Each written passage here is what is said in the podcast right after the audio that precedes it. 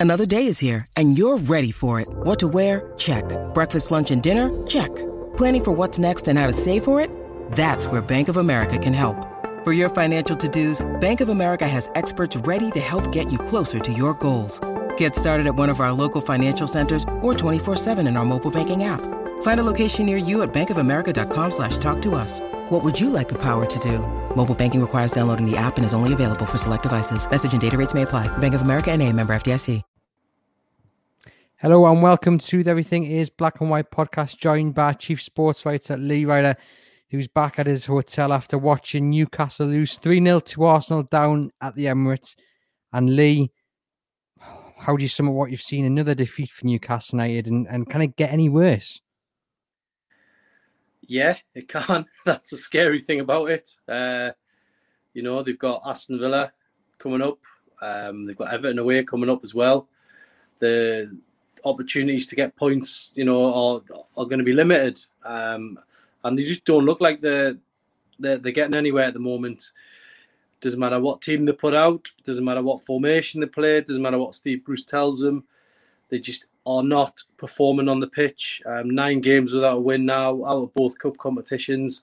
It's um, it's starting to look a little bit bleak obviously all the talk before the game was about the gloves coming off and doing it my way. Steve Bruce said the first half was an improvement. I think some would say it, but given how they're performing against Sheffield when uh, Sheffield United, sorry, um, anything would have been an improvement. Did you see any relation to you know the gloves being off during that performance? Did you see a massive improvement at all? Well, I think first half, uh, you know, you couldn't really you couldn't complain too much because you know they held Arsenal and then they had the platform to to maybe go on and do something in the second half. But sadly, they just um, they didn't didn't look like you know they they come out for the second half and they just capitulated completely. Um, like I said, had a shot early on, and then after that, they just looked like they didn't fancy it at all. After a Darlow save, and then you know they're two 0 down by the hour mark, it's game over uh, there's not really many options on the bench to change it, and you know they were never going to score three goals at Arsenal to come back and win it three two. So, uh, so yeah, it was just really disappointing overall. How was Steve Bruce in his press conference? What was his reaction like? Yeah, I think he he looks like a man who doesn't really have the answers himself he can't go to the chairman and ask for a big checkbook and you know sign three or four players in January because he's been told there's no money there. And really, they're basically sort of suggesting you know you we're not going to change manager, but by the same token, um, in some ways he just looks completely downtrodden, resigned to in an in inevitable change. And I think in other football clubs, you know, they would have changed manager by now. So it's uh, it's not looking good for him. Um, you know, he's he's had his moments as Newcastle manager. He's won won some games last season. I think last season um, was sort of papered over the cracks a bit with the FA Cup run to the quarterfinals, and then obviously we had the lockdown, so that added a three month extension to, to things. So it's all just catching up with Newcastle at the moment, and it's um, yeah, it's a, it's a hard watch. It's a hard watch. If it's hard on television, it's uh, believe me, it's hard to, to look at it um, from, from the stadium. Um, a, and look, I'm in a privileged position. You know, I love my position, and um, it, it, it's great to follow Newcastle United everywhere. But that is is difficult to watch at the moment because when you you know what Newcastle's built on, it's built on like passion. It's built on playing for the badge, playing for the shirt, playing for the fans, and we're just not seeing any of that at the moment. They're just going through the motions, so that is particularly difficult to, to sit and watch. You started with two up front, and Andy Carroll and Callum Wilson. Um, and I think you noticed this as well. You tweeted something similar when Carroll came off and Murphy came on. I think you tweeted something like, you know, a striker without the service has just been taken off for a winger or something along those lines. Mm. Frustrate you that in the first half, defensively, they looked a bit stronger than in previous weeks, and yet they didn't create anything going forward, despite the fact they had Wilson and Carroll up top. Yeah, I think Wilson and Carroll were both uh, starved of service. Uh, that was obvious from the, the opening opening ten minutes. Almiron put a cross in, it went straight to the goalkeeper's hands, nice and easy. Uh, Emil Krafth then tried to put in a cross on the right. Uh, didn't actually even enter the box. He scuffed it out for a, a, a goal kick, and um, from that point onwards, you did wonder just where this game was was going to be going, and uh, yeah, it was just you know it just didn't look like Newcastle had a clear idea what what they'd been asked to do. Uh, coaching staff sort of scratching their heads um, when Newcastle were three 0 down, bringing the six foot four centre forward off and replacing him with a winger. I didn't understand that part of it. Um, you know, Elliot Anderson, good that he got his Premier League debut, but it's not really the environment you want to be chucking a, a youngster in. And we all like to see the youngsters get a chance, but um, that's that's a tough time for him to be making his debut uh, when they're 3 0 down at Arsenal. So overall, I'm, I'm, I'm look, I'm a positive guy. But at the end of the day, I'm I'm struggling to find anything to give you there that, that's positive tonight. Your player ratings, you know, yeah, you mentioned that Ciaran Clark was one of the few to come out with any credit Karl Darlow again. You were particularly you weren't too impressed with Jonjo Shelvey. He returned, and I guess everyone saw that corner that didn't beat the first man that led inevitably to the to the first goal. Expect more from from a senior player like Shelvey, maybe a lot more um, from such a talented player. I think I sat down here and done a review of the year with you not that that long ago, and I said when Jonjo Shelvey is is in the right place, Newcastle are, can be unplayable. Um, when he's not in the right place and he's not really bothered, uh, you get performances like that. So corners that don't even reach the first man for it to happen once is bad. For it to happen twice is, is shocking, and then for Newcastle then concede a goal from a, from your own goal threat um, is just massively frustrating, and uh, it must have been uh, even more difficult for fans to watch uh, back home. And uh, I wouldn't have blamed some of them if they switched off after the second goal went in. It, it was, look, I'm not trying to make a joke of it. It was. Uh, it was dire. There's no doubt about it. I can't. I, look, I'm, I'm running out of negative words to say now. In the last Are they in a relegation battle? I mean, you. I mean, the, I mean, the cushion's still seven points but they're just performing so badly, and, and fans are quite rightly worried. Um, again, you you know the hard hitting match report. You can find that on Chronicle Live if you haven't read it uh, already. Are they in a relegation battling? Yeah, they are, um, and I've experienced a few of these over Newcastle, and uh, there's a lot that reminds me of the, the seasons that went down, and and also the near misses. Um, you look at the thing is, when you start looking at other teams' results, which let, let's be honest, hands up, we've all been guilty of it in the last two or three weeks. You all start looking over your shoulder and looking, hoping that you know Brighton are going to lose or West Brom are going to lose. Those teams aren't going to keep losing. Newcastle aren't going to stay up with 19 points. So it sounds like I'm stating the obvious, but other results don't matter. You have to sort your side of the bargain out first.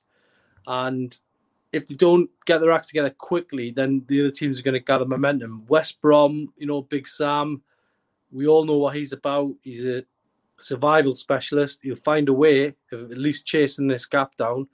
Um, they've got nothing to lose, and there's always there's always one team that gets sucked into it. And at the minute, that team is looking like Newcastle. So, you know, everyone around the place, the players, the coaching staff, those above them, they need to, to wake up quickly because it's no good do, changing something in 10 games' time because by that time, you know, they, they could be right in the mix of it. The big problem they've had in the two relegations they've suffered so far has been they've acted too late. Great to get Rafa Benitez in, but with 10 games to go, it was too late.